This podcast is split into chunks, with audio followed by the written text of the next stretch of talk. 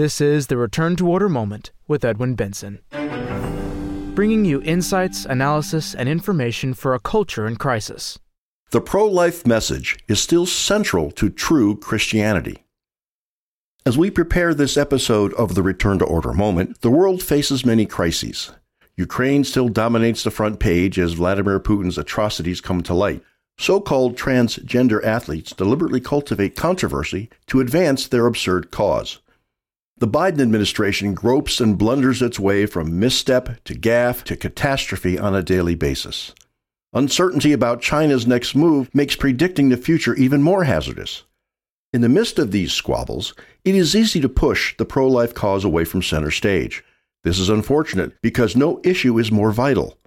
In a few months, we will see the 50th anniversary of the disastrous Roe v. Wade decision. Well over 500 million innocent lives have been discarded during that half century. This podcast considers three aspects of the continuing pro life movement. First, Mr. Joseph Dunlap describes a recent pro life demonstration in New York City. His essay is titled Marching for Life in New York City Stirs Controversy. Ukraine is not the only victim in our times of war and turmoil. The unborn are the innocent victims in the United States, and we must defend them.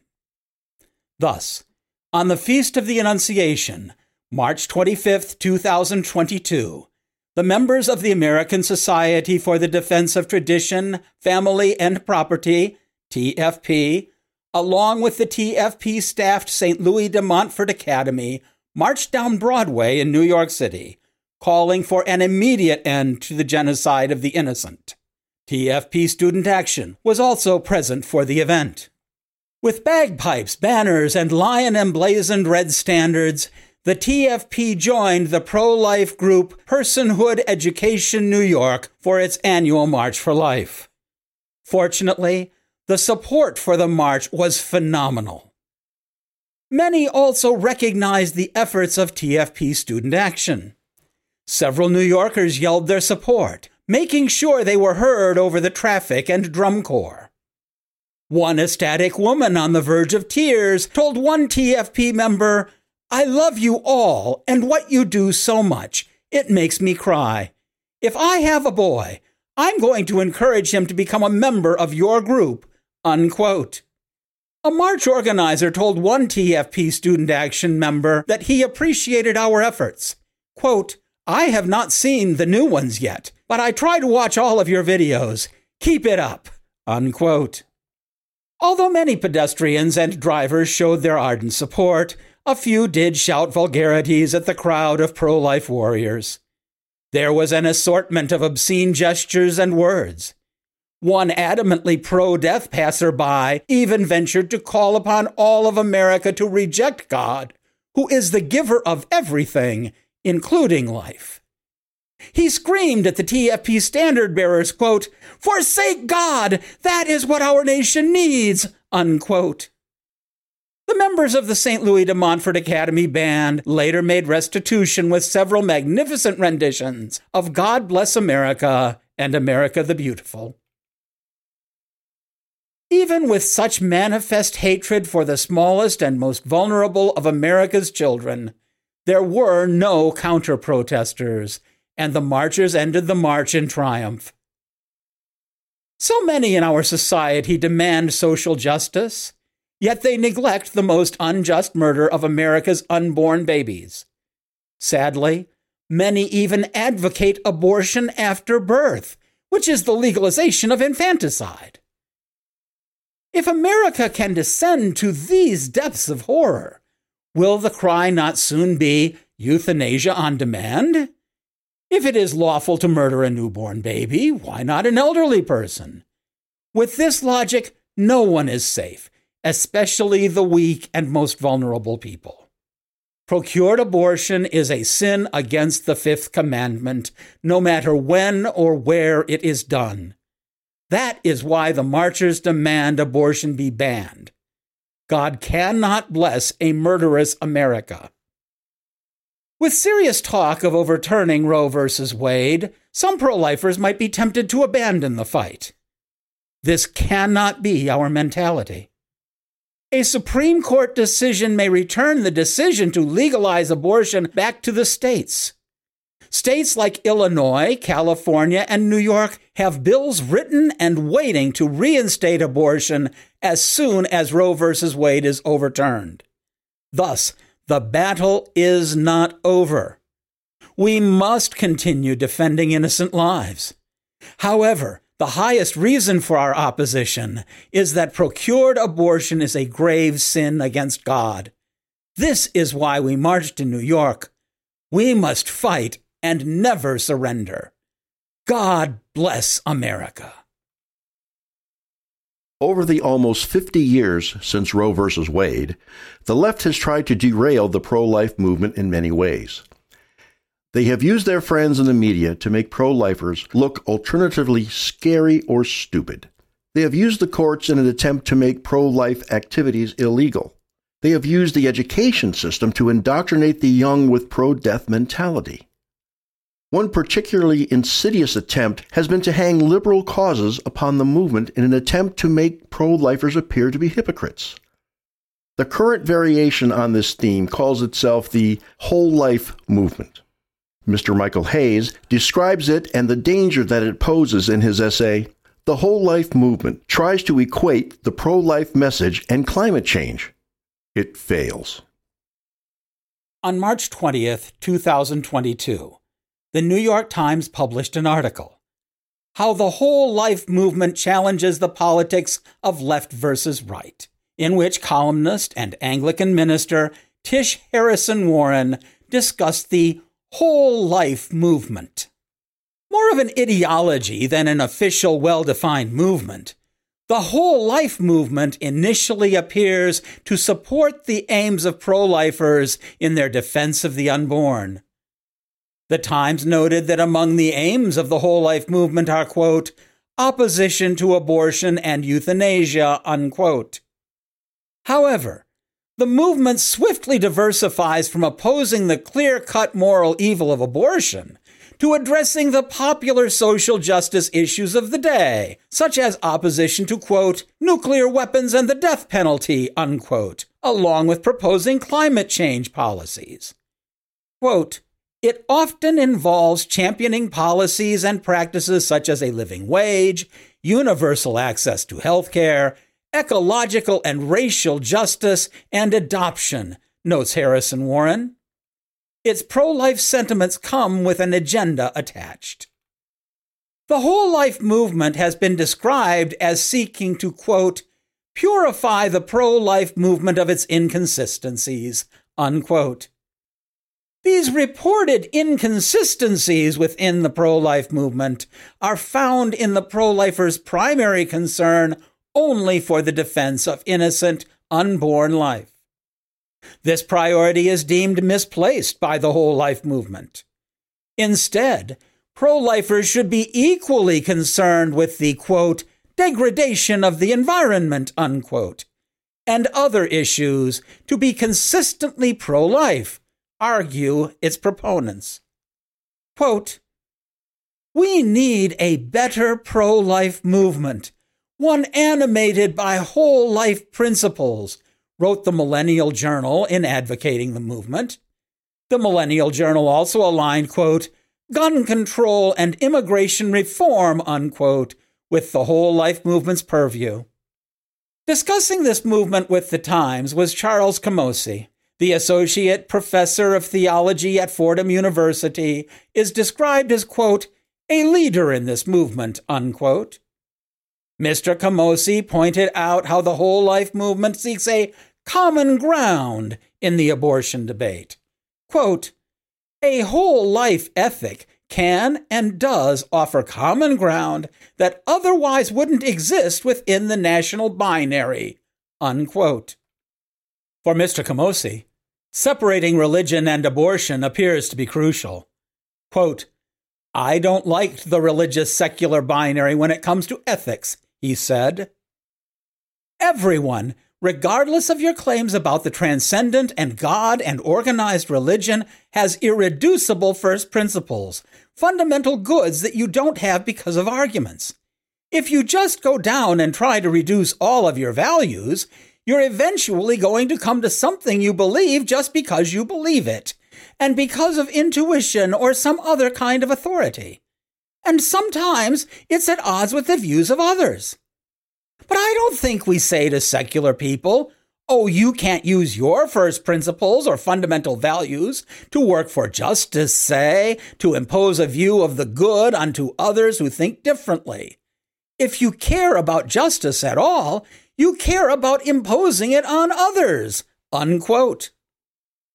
For Mr. Camosy and the whole life movement, opposition to abortion appears to be an arbitrary intuition that some people have while others, secular people, do not.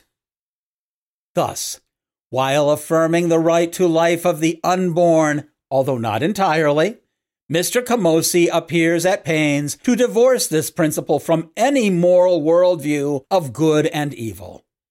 Instead, opposition to abortion is portrayed as something equivalent to advocating for climate change policies, rather than a firm opposition to a moral evil based on understanding right and wrong and natural law. Thus, at first glance, the whole life movement might generally appear to be a useful ally to pro lifers by its professed opposition to abortion. However, that is something of a Trojan horse. The whole life movement, by its very nature, seeks a common ground with pro abortionists, as Mr. Camosy puts it, whereas true pro lifers seek the irrevocable end of abortion.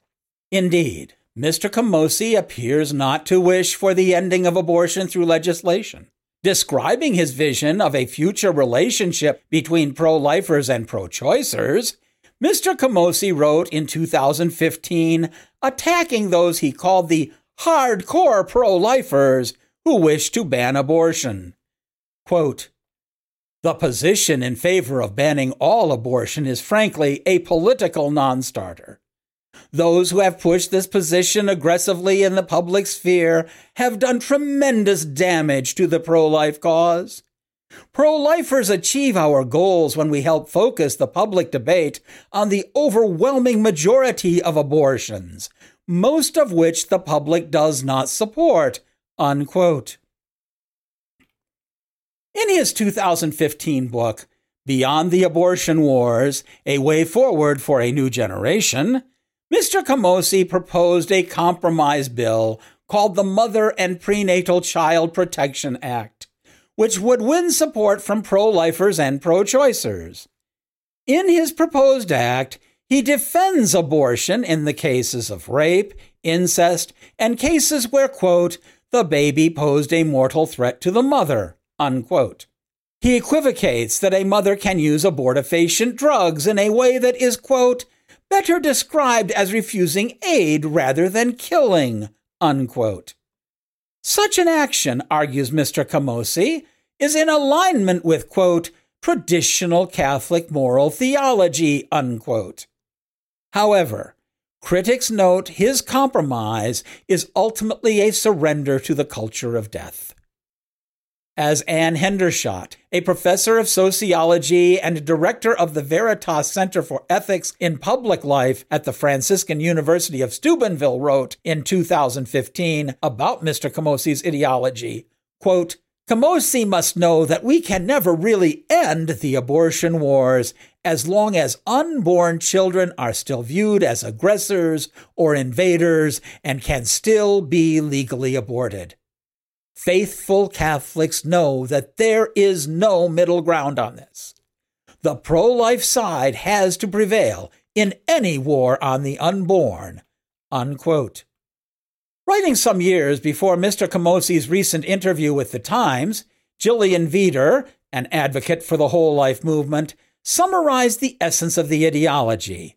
Quote, it presents what has traditionally been seen as a conservative issue in a progressive way. It also includes some traditionally progressive issues in a way that should appeal to conservatives, she wrote. Furthermore, Miss Vider highlights how the movement abandons the clear teaching of morality in favor of a gray area on abortion. She protests how opposing abortion and defending innocent human life has become a black and white issue, proposing instead a new morality without any clear principles. Quote, the pro life and pro choice movements simply do not fit my ideals. They turn large scale moral debates into black and white issues with simple answers to complex questions. Identifying as whole life, however, signifies openness and willingness for change. It also presents an opportunity for Christians to abandon traditional ideas that are long out of date and become aware of important modern day causes, such as the empowerment of women and girls. Unquote. The whole life movement's philosophy promotes a complete absence of moral values. It centers not on good and evil, but on compromise. By abandoning moral teachings, the whole life movement is thus able to 1. appear pro life and argue against abortion while supporting abortion in many cases. 2 present the conservative issue of defending innocent life in a progressive way while abandoning the moral values which are deemed to be conservative. And three, divorce the evil of abortion from the precise teaching of good and evil, and instead present it as a social issue that is not based on constant moral values and thus open to change in particular circumstances faithful Catholics must be wary of attempts made to compromise with abortion advocates. As Dr. Hendershot notes once again, there is an inherent danger posed by Mr. Camosy and the whole life movement, which must be firmly opposed.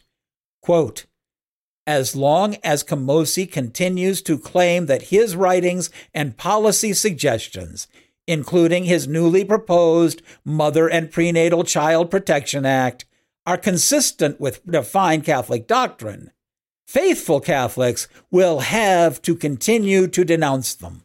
Unquote.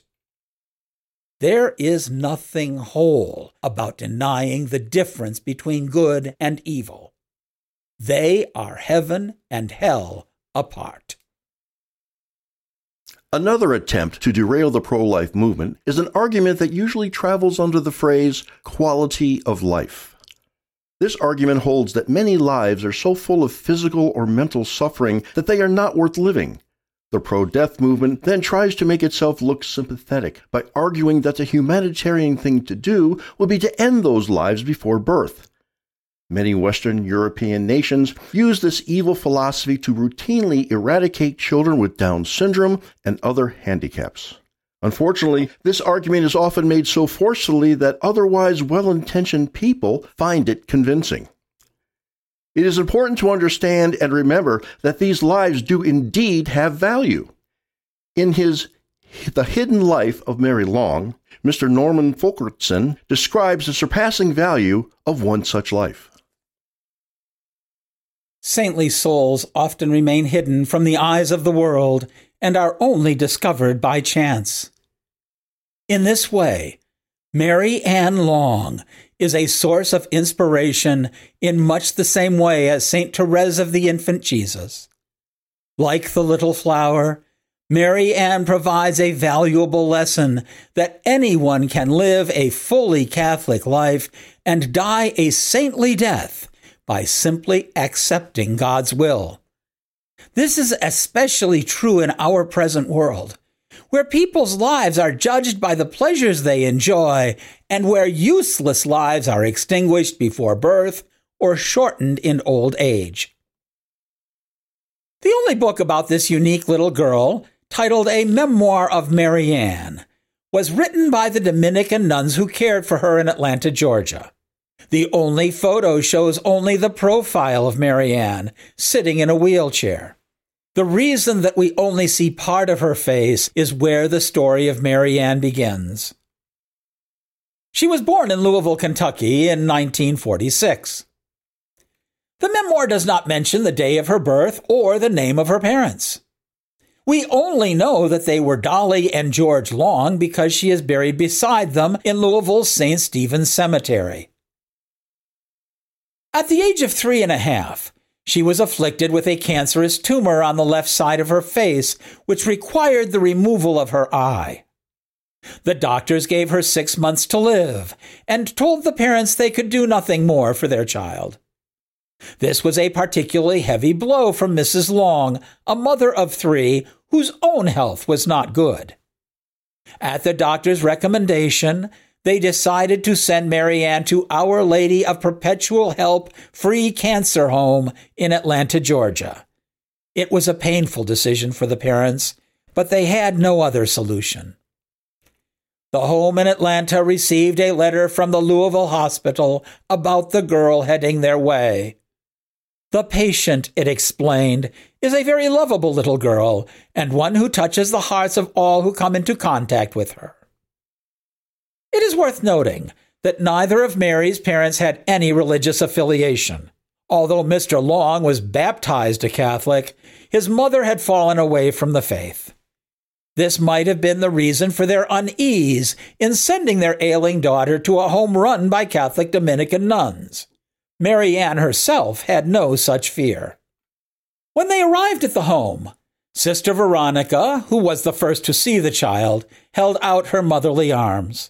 Mary Ann instinctively flung herself into her maternal embrace. One sister wrote down a first impression of the child. Quote, As I entered the ward, I saw just one side of the child's face a lustrous, sparkling brown eye, clear, bright skin tending toward olive, and a faint flush high on her cheek, a delicate straight nose. All of this framed by light brown, wavy, curling hair made a symmetrical, clean cut profile. Unquote. The sister then describes the rest of her face with, quote, a swollen left cheek and a closed eye socket, unquote. But it did not repel her. Mary Ann showed no shyness about her affliction. Quote, she expected to be accepted for herself. Unquote. Mary Ann quickly moved from one patient's bed to another, spreading sunshine and comforting those with whom she shared the same illness. It was the beginning of a most unique religious vocation. Indeed, before her death at age 13, she was admitted into the Third Order of St. Dominic as a tertiary. Over the next nine years, for a girl who only expected to live six months, Mary was a normal little Kentuckian in every respect. She had a dog named Snappy, loved Dagwood sandwiches, and played hide and seek with her sisters when they came to visit. She was also mischievous but her pranks were not meant to harm, but rather uplift the spirits of those around her. Before long, Mary Ann began to ask questions about the Catholic faith. When told about the true presence, she longed to be included in the heavenly banquet and wept when she could not receive communion with the nuns. She loved to talk about the baby Jesus and was profoundly moved by our Lord's passion and death. When one nun first showed her the stations of the cross, Mary very closely examined the second fall of our Lord. Moved with pity, she exclaimed, Oh, poor Jesus! She was eventually baptized with the somewhat reluctant permission of her parents. They were bewildered by their daughter's conversion, but even more so with her apostolic fervor. Mary Ann desired that her sisters convert, especially Sue, who showed openness to the faith.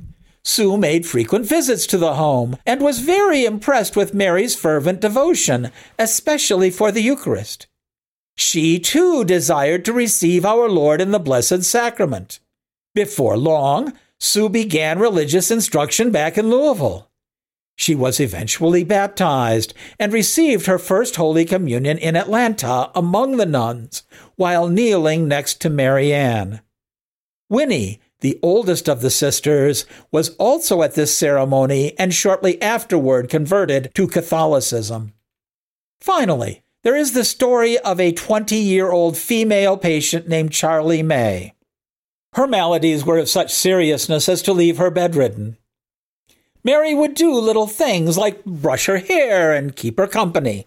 One night, our little apostle asked Charlie to join her in evening prayers. I don't know how to pray, said Charlie. Mary immediately offered to teach her, which led Charlie to ask questions about the faith. Mary could not answer some of her inquiries and pointed her to the nuns. Charlie, too, was eventually received into the church. People often tried to downplay her deformed face and hideous looks. Once a nun, seeing Mary in a new dress, commented how pretty she was. No, sister, she gravely responded, I'm not pretty. On another occasion, a visitor asked the child why she did not pray to God for a cure. She gently smiled and said, This is the way God wants me. This admirable acceptance of suffering was also manifested when her mother tried to take Mary to a plastic surgeon. Once again, the child insisted she was the way God wanted her to be.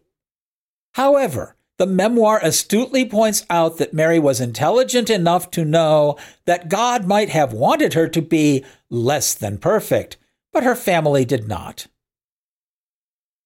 A self styled faith healer once found his way into Mary's room. The Lord can heal you, Mary Ann, he yelled. Not getting the response he expected, the healer repeated the same phrase three more times with ever greater insistence. I know he can, Mary sternly replied. But it doesn't make a bit of difference if he heals me or not. That's his business. Through all her suffering, Mary found great consolation with thoughts of heaven, the angels, and the perfection of a glorified body. When I get to heaven, she once said, I'll have two good eyes, and I'll run around heaven and be able to see everybody there at once. In September 1958, the first death knell sounded for the valiant youngster. One nun entered her room to check and was shocked to find her bed soaked with blood. The little patient had suffered a severe hemorrhage and was weak from the loss of blood. Over the next several months, she endured similar episodes until one proved fatal the following January. The Dominican sisters then gathered around her bed, as was their custom when one of their own was dying. They sang the Salve Regina. Mary looked up and was so enchanted that she asked them to repeat it. She slid into unconsciousness, but, upon awaking, saw the lighted candle which the nuns had placed by her bed. Mary Ann reached over toward the soft glow of the taper and repeated again and again, Dear Jesus, I love you. At three o'clock on the morning of January 20th, 1959, Mary Ann asked for her rosary. As she slipped the beads through her fingers, she dozed off and died a peaceful death. Today, we do not appreciate lives like Mary Ann's or value her sacrifices. We prefer the frenetic intemperance of a world without restraint.